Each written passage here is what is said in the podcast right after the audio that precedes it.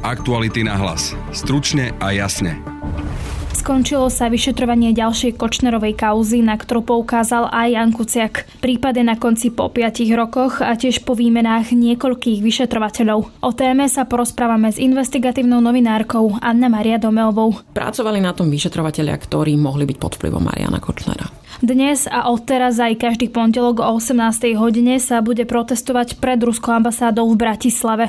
V druhej téme podcastu sa Petr Hanák rozprával so zástupcami iniciatívy Mier Ukrajine. Okamžite zastavenie odberania ropy a plynu z Ruska. Je pre nás výhodnejšie aj ekonomicky znášať krátkodobé náklady odpojenia sa od týchto enekonosičov, čo sa nám potom vráti v tom, čo budeme musieť investovať naviac do obrany. Práve počúvate podcast Aktuality na hlas a moje meno je Denisa Hopková. V Trenčine sa otvára prvá fabrika na výrobu vinilových platní na Slovensku. Čo viedlo jej tvorcov k tomu, aby sa zamerali práve na toto médium? Prečo záujem oň vo svete rastie a udrží sa, alebo je to bublina? A majú vinilové platne skutočne najlepší zvuk, alebo je to dnes najmä imidžová záležitosť? O tom sa rozprávame v novej časti podcastu Share so zakladateľom Vinylelab Ondrejom Slivkom. Túto aj ďalšie časti nášho podcastu nájdete tak, že vo svojej podcastovej aplikácii do vyhľadávania zadáte technologický podcast Share. Budeme radi, keď sa prihlásite na jeho odber. Aktuality na hlas. Stručne a jasne. Momentálne vítam štúdiu kolegyňu Anna Mariu Domeovú. Anna, vítaj. Dobrý deň. Skončilo sa vyšetrovanie ďalšej kauzy Mariana Kočnera, na ktorú upozornil aj náš kolega Jan Kuciak. Nech si pripomeňme spätne, že čo vlastne dnes policia uzavrela za kauzu. Policia uzavrela dve kauzy. Tá prvá je kauza Donovali, kde rodina Mariana Kočnera má dva hotely a druhá je kauza golfového areálu v Báči, ktorý sa v minulosti volal Velten. V tom o obidvoch kauzach písal Jan Kuciak a hlavne donovali sú zaujímavé tým, že možno keby nebolo článku, ktorý Janko Kucek napísal, tak by sa tá kauza ani nevyšetrovala, pretože pôvodný vyšetrovateľ Štefan Jombík ju uzavrel tým, že zastavil trestné stíhanie. No, poďme to trošku rozdeliť, čiže tá kauza donovali. Keby si približila, ako to bolo, pretože tam najprv Mariana Kočnera začali trestne stíhať, potom to bolo pozastavené, no až potom teda náš kolega Jan Kuciak napísal článok, po ktorom sa vlastne to vyšetrovanie, pokiaľ sa nemýlim, opäť rozbehlo. Áno, vtedy vlastne prokurátor dal pokyn odňať tento prípad pôvodnému vyšetrovateľovi a zároveň dal pokyn vzniesť obvinenie Marianovi Kočnerovi. Jan Kuciak teda urobil čo v tom, v tom svojom článku, ktor- na základe ktorého možno sa teda ten prípad začal opäť riešiť? On napísal článok, v ktorom krok po kroku rozobral uznesenie vyšetrovateľa, ktorým zastavil to pôvodné trestné stíhanie a v šiestich bodoch vlastne upozornil na chyby, ktorých sa ten vyšetrovateľ dopustil Napríklad e, objasnil vzťah, ktorý mal Kočner e, k tým hotelom, kde spomenul tlačovú besedu, kde reagoval na vtedajšiu e, kritiku zo strany Borisa Kolára, ktorý hovoril o tom, ako má mať Kočner kontakty na ministerstvo pôdohospodárstva a má, má z nich mať nejaké zisky. A Kočner vlastne chcel na to reagovať, že on žiadny vplyv nemá, pretože nedostal peniaze z PPA pre jeden zo svojich hotelov čiže vlastne sa sám priznal k hotelom, ktorých oficiálnym vlastníkom nemal byť. Vtedy hovoril o tom, že chcel wellness pre náš hotel. Čiže vlastne urobil tú prácu ako keby za vyšetrovateľa Jan Kuciak. Jan Kuciak upozornil na chyby, ktorých sa vyšetrovateľ dopustil a s, ktorým, s jeho zisteniami mohol pracovať potom nový vyšetrovateľ, ktorý znášal obvinenie Kočnerovi. Ty si spomenula, že tam sú dve kauzy. Tá prvá to sú donovali a tá druhá teda sa týka čoho? Tá druhá sa týka toho golfového areálu v Báči. O tejto kauze písal ako prvý Jan Kuciak, Kočnera ale však v tomto prípade už obvinili až po Jankovej smrti. A vlastne nespája sa tá kauza s donoval mi len meno Mariana Kočnera, ale bol, bol tam ako keby použitý aj ten istý rukopis. To bola kauza, o ktorej sa teda možno predtým nevedelo. Nejaké zistenie Jana Kuciaka. Áno, áno. To, túto kauzu vlastne otvoril Jan Kuciak a upozornil na to, ako vlastne štát prišiel o milióny eur. V tomto prípade to boli 4 milióny. Mm-hmm. Pri, pri Donovaloch to bolo 8 miliónov eur. Prečo vlastne tie kauzy teda spájame spolu? Či ich policia vlastne vyšetruje ako jednu vec? Uh, vyšetruje to ten istý vyšetrovateľ a spojil to vlastne do, do jednej veci, čiže uh, vlastne aj uh, ten spis, kde bolo teraz uzavreté vyšetrovanie, je vlastne jeden. To bol vlastne prvýkrát, čo bol Marian Kočner vôbec trestne stíhaný. Uh, myslím, že to je prvá veľká vec, k nemu bolo vznesené obvinenie. Krátko potom, alebo približne v tom istom čase mu vznášal nejaké obvinenie aj vyšetrovateľov v Bratislave, ale toto bola taká tá prvá vážna vec, ktorá ho zasiahla zrejme. To vyšetrovanie teda trvalo 5 rokov. Je to štandardný čas vyšetrovania, alebo je to príliš dlhé? Ekonomika sa u nás vyšetruje dlho, to je fakt, ale myslím si, že v tomto prípade uh, zohralo určitú rolu aj to, že teda najprv to mal ten vyšetrovateľ Jomby, ktorému to bolo treba zobrať, pretože urobil zvláštne rozhodnutie, uh, ale nemalo to úplne šťastný osud ani potom, lebo aj keď po Jankovej smrti vznikol tým novinár, ktorý uh, pracoval s jeho zisteniami, tak aj tam sa stal šéfom vyšetrovateľ, ktorého neskôr bolo potrebné odstaviť, keďže sa zistilo, že vychádzal v ústretí Marianovi Kočnerovi. A keď sa v tréme spomína Romanko, tak to bol práve tento vyšetrovateľ, ktorý mal uh, zase v inej kauze pozdržať vznesenie obvinenia uh, jednému z advokátov, aby uh, Kočner bol úspešný pri spore o zmenky televízie Markíza. Vieme, že medzičasom práve pre tie zmenky je pravoplatne odsudený na dlhoročný trest. Čiže vlastne to vyšetrovanie trvalo dlho aj preto, že sa menili vyšetrovateľia, ktorí mali napojenie na Mariana Kočnera? Pracovali na tom vyšetrovateľia, ktorí mohli byť pod vplyvom Mariana Kočnera. Jednému vyšetrovateľovi prípad odobrali, dali ho druhému a potom, čo policia teda zistila po nejakom čase, že tento človek má napojenie na Mariana Kočnera alebo sa jeho meno objavilo v tréme a opäť teda to museli niekomu zobrať a ten vyšetrovateľ zase na novo celý prípad študoval? Tak vždy, keď to dostane nový vyšetrovateľ, tak sa musí s tým e, oboznámiť a pri ekonomike sú to určite haldy spisov, takže to tiež nejaký čas trvá a určite tomu teda nepomohlo, že to muselo robiť niekoľko vyšetrovateľov. Ten prípad teda už dovyšetrovali a uzatvára sa. Čaká sa, či to pôjde na súd alebo to nepôjde na súd. Teraz je to vo fáze, kedy sa bude študovať spis a keď e, dôjde k preštudovaniu a vyšetrovateľ sa nerozhodne doplniť dokazovanie na základe návrhov obhajoby, tak zrejme vzhľadom na na to teda, že sa s tým policia trápila toľké roky, tak zrejme podá návrh na podanie obžaloby na stôl prokurátorovi a ten, keď to uzná za vhodné, tak vlastne podá obžalobu na súd. Objavili sa počas toho vyšetrovania nejaké informácie, ktoré my dnes vieme, že sú tam nové, napríklad, že to, na čo napríklad poukázal Jan Kuciak pred rokmi, sa ešte rozšírilo o nejaké nové informácie. No, v, v kauze Báč vlastne padli uh, obvinenia až po, po smrti Jana Kuciaka.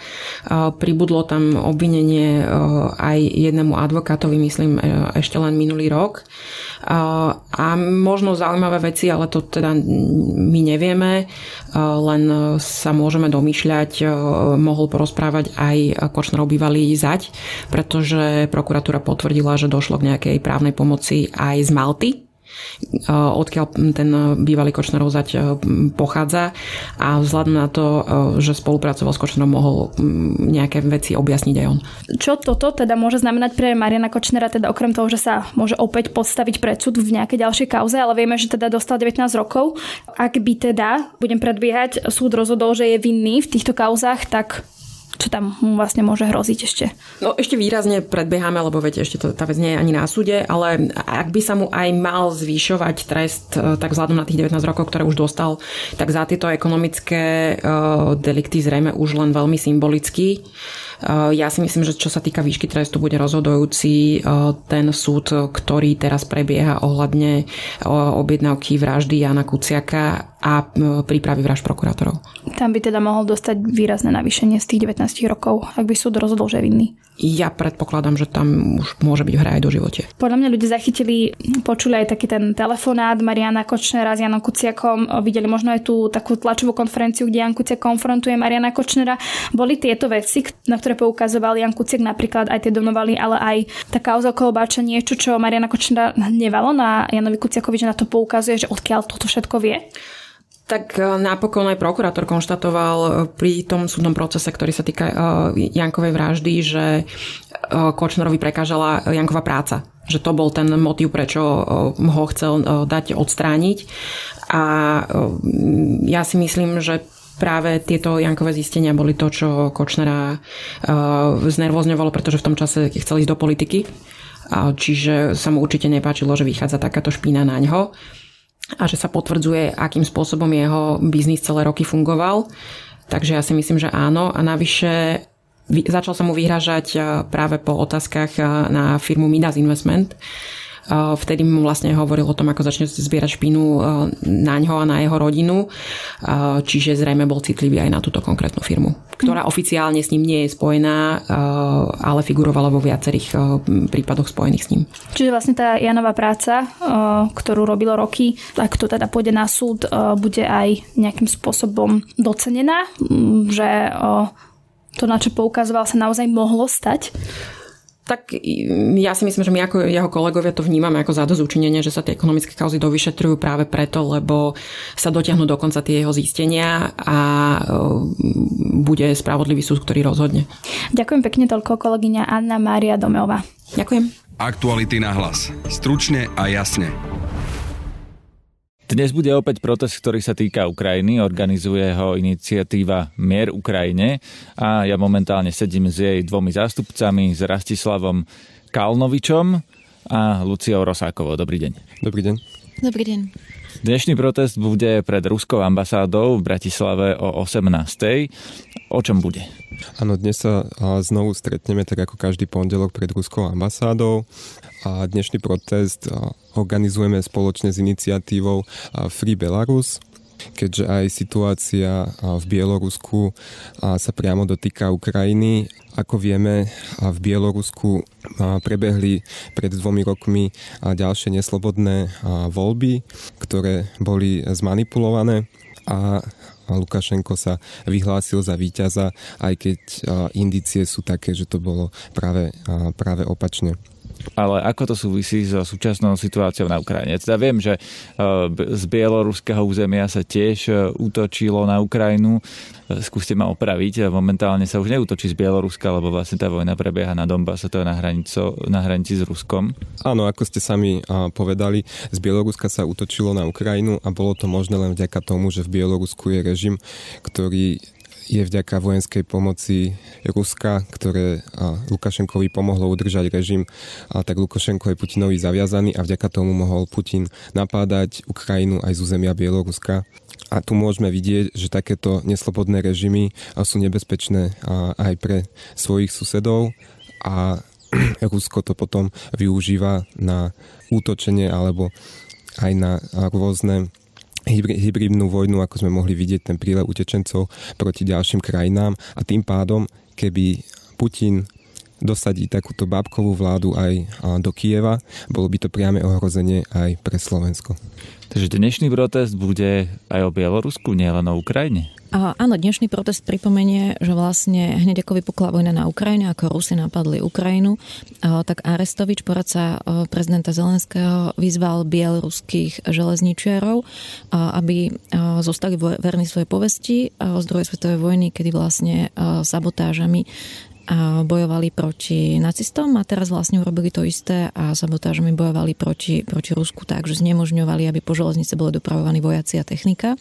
A ono Bielorusi majú obrovskú tradíciu týchto no, železničných sabotáží, rovnako ako majú um, obrovskú tradíciu, bohužiaľ, demonstrácií a teda boja proti, proti diktatúre a voči, voči režimu, ktorý je, je spôsobovaný aj Ruskom európskym vplyvom v Bielorusku. V Bielorusku um, v podstate funguje viacej ruský jazyk než bieloruský. Tá krajina je ako keby Ruskom okupovaná alebo devastovaná 10 ročia, aj vďaka teda diktatúre Lukašenka.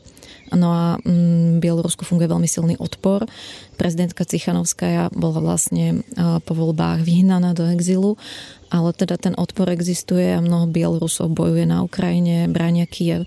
Aj tie bieloruské sabotáže železníč vlastne napomohli tomu, aby Kiev nemohol byť napadnutý, aby vlastne musel Rusko použiť pozemnú cestu a tak vznikol ten známy konvoj, ktorý potom vlastne Ukrajinci zničili. Vy ste to už spomenuli, že tie protesty budú každý týždeň Čiže každý týždeň v pondelok o 18. sa bude protestovať pred Ruskou ambasádou v Bratislave. Áno. Iniciatíva Mier Ukrajine aj pred začiatkom týchto každotýždenných pondelkových protestov organizovala mnoho podujatí, zhromaždení, akcií alebo koncertov na podporu Ukrajine alebo proti ruskej agresii. A teraz nastala situácia, že ako keby aj už verejná mienka a ľudia si na situáciu na Ukrajine zvykli. Nastal ako keby taký no, nový normál, že v susednej krajine je vojna, ale v tejto vojne stále zomierajú desiatky až stovky ľudí každý deň a my musíme naďalej mobilizovať túto verejnú mienku, ale taktiež pripo, pripomínať aj predstaviteľom tohto štátu, že toto nie je normál a my musíme robiť všetko preto, aby sme túto vojnu zastavili, lebo je to aj v našom bezpečnostnom, ale aj ekonomickom záujme, aby táto vojna čím skôr skončila a skončila víťazstvom Ukrajiny. Máte aj nejaké konkrétne požiadavky, okrem toho, že skončiť vojnu hneď. To, to čo ste vlastne povedali teraz, si vykladám tak, že žiadate Rusko, aby odišlo odtiaľ, aby stiahlo svojich vojakov a vtedy by ste považovali tú vojnu za ukončenú. Tá otázka je, sú tam ešte nejaké iné požiadavky ako odchod ruských vojakov z Ukrajiny? Iniciatíva Mier Ukrajine má 6 požiadaviek. Zabezpečiť humanitárne koridory a bezpečnú evakuáciu civilistov, okamžite zastavenie odberania ropy a plynu z Ruska, kompletné odpojenie ruských bank zo systému SWIFT, pomôcť Ukrajincom brániť zem aj vzduch všetkými dostupnými prostriedkami, zabezpečenie ochrany ukrajinských jadrových elektrární a zastavenie dezinformácií šírených v, v mediálnom a internetovom priestore. Posledná požiadavka je vlastne aj s presahom na Slovensko. No a na koho je táto požiadavka? Zastavme sa teda pri tej jednej konkrétnej zastavenie šírenia dezinformácií. Keď vieme, že ich šíri Rusko, ale nie len, ale veď aj na Slovensku sú mnohí aktéry, ktorí ich šíria, tak eh, na koho konkrétne tým mierite a akým spôsobom s nimi komunikujete okrem tohto protestu? v prvom rade my nie sme bezpečnostní experti ani experti na hybridnú vojnu, ale určite, určite pod to spadá napríklad aj to, aby u nás nebol, neboli diplomati, agenti a piate kolo bolo na, na ruskej ambasáde v rôznych inštitúciách, alebo aby e, slovenské mesta, inštitúcie, školy e, nemali bratstva a priateľstva s ruskými inštitúciami, mestami a školami. Skôr mierim e, k tomu, že či okrem toho, že protestujete pred ruskou ambasádou, budete, ja neviem, tieto požiadavky adresovať niekomu, kto naozaj šíri tú ruskú propagandu na Slovensku nápadami. Luboš Blaha, nápadami ex-minister školstva Juraj Draxler. Tých adresátov do tej možnej výzvy prestaňte šíriť ruskú propagandu by bolo na Slovensku viacero? Áno, týchto adresátov je bohužiaľ neurekom a bohužiaľ sú to aj bývalí alebo súčasní vysoko postavení politici alebo iné osoby vyskytujúce sa vo verejnom priestore. My im tieto výzvy adresujeme už dlho, ale táto výzva konkrétne teraz skôr adresovaná našim štátnym inštitúciám, aby vlastne posúdili, čo je všetko šírené napríklad v mediálnom priestore a či je to vôbec v súlade so zákonmi, ktoré už na Slovensku sú, ale napríklad na Facebooku sa nevinúcovalo, nedohliadalo na to, že aké správy sú tam šírené a či, či to nemá znaky trestných činov. Ešte nadviažem na tú požiadavku zastaviť odber ruského plynu a ropy. Je to podľa vás realistické? Lebo to je vlastne odpoveď našich politikov eh, na túto požiadavku, že Slovensko naopak chce výnimku na to, aby eh, mohlo ďalej odoberať eh, ruský plyn a ropu, pretože vlastne naše podniky sú na tom závislé. Áno, odpoveď politikov je taká, že, že je to nemožné alebo ne, nemožné tak rýchlo, ako, ako by sme požadovali. Ale spomeňme si, ako sme na tom boli pred pár mesiacmi. A to, čo sa dosiahlo za tých pár mesiacov, všetky tie sankcie a aj čo sa týka ropy a plynu, napríklad už Nord Stream 2 a, a tak ďalej, tak to sa tiež zdalo predtým nemožné a aj teraz sa situácia naďalej veľmi rýchlo a čiastočne aj úspešne posúva, aj napriek tomu, že politici vravia, že je to nemožné. Sám slovenský minister hospodárstva vyhlasoval, že sme na ruskom plyne závislí a nastala by tu podľa neho až apokalypsa.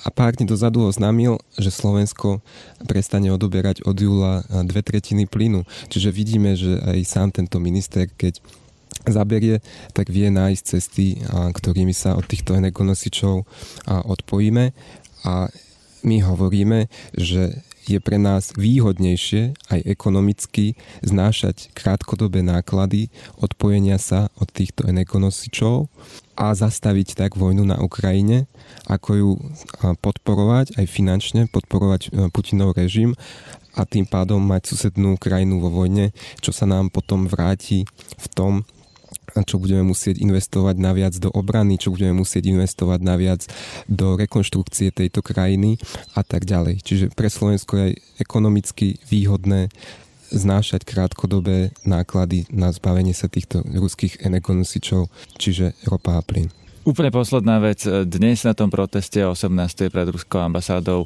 kto vystúpi alebo čo sa tam bude diať? Takže vystúpi uh, Grigory Mesežníkov, čo je vlastne analytik a bojovník za demokraciu 10 ročia na Slovensku, aj keď je z rúského prostredia. A ďalej vystúpi Alex Kažarsky, čo vlastne Bielorus, ktorý prednáša politické a sociálne vedy ako na Univerzite Komenského, tak na Karlovej univerzite a v rôznych iných krajinách. A, a je teda disident bieloruský Pár slov pošla aj malý cynik Jakub Pohle, ktorý je teraz na Ukrajine a predtým, ako bol na Ukrajine, vlastne monitoroval situáciu v Bielorusku a zdieľal na sociálnych sieťach vlastne dennodenne, čo sa tam deje. Vystupí niekoľko ukrajinských a bieloruských um, aktivistov, vysídlencov a, a dis, dis, disidentov um, a vlastne vystúpia aktivisti z Mier Ukrajine a Free Belarus. Na dnešnom podcaste spolupracovali Adam Oleš a Petr Hanák. Od mikrofónu sa lúči a pekný zvyšok dňa želá Denisa Hopková. Aktuality na hlas. Stručne a jasne.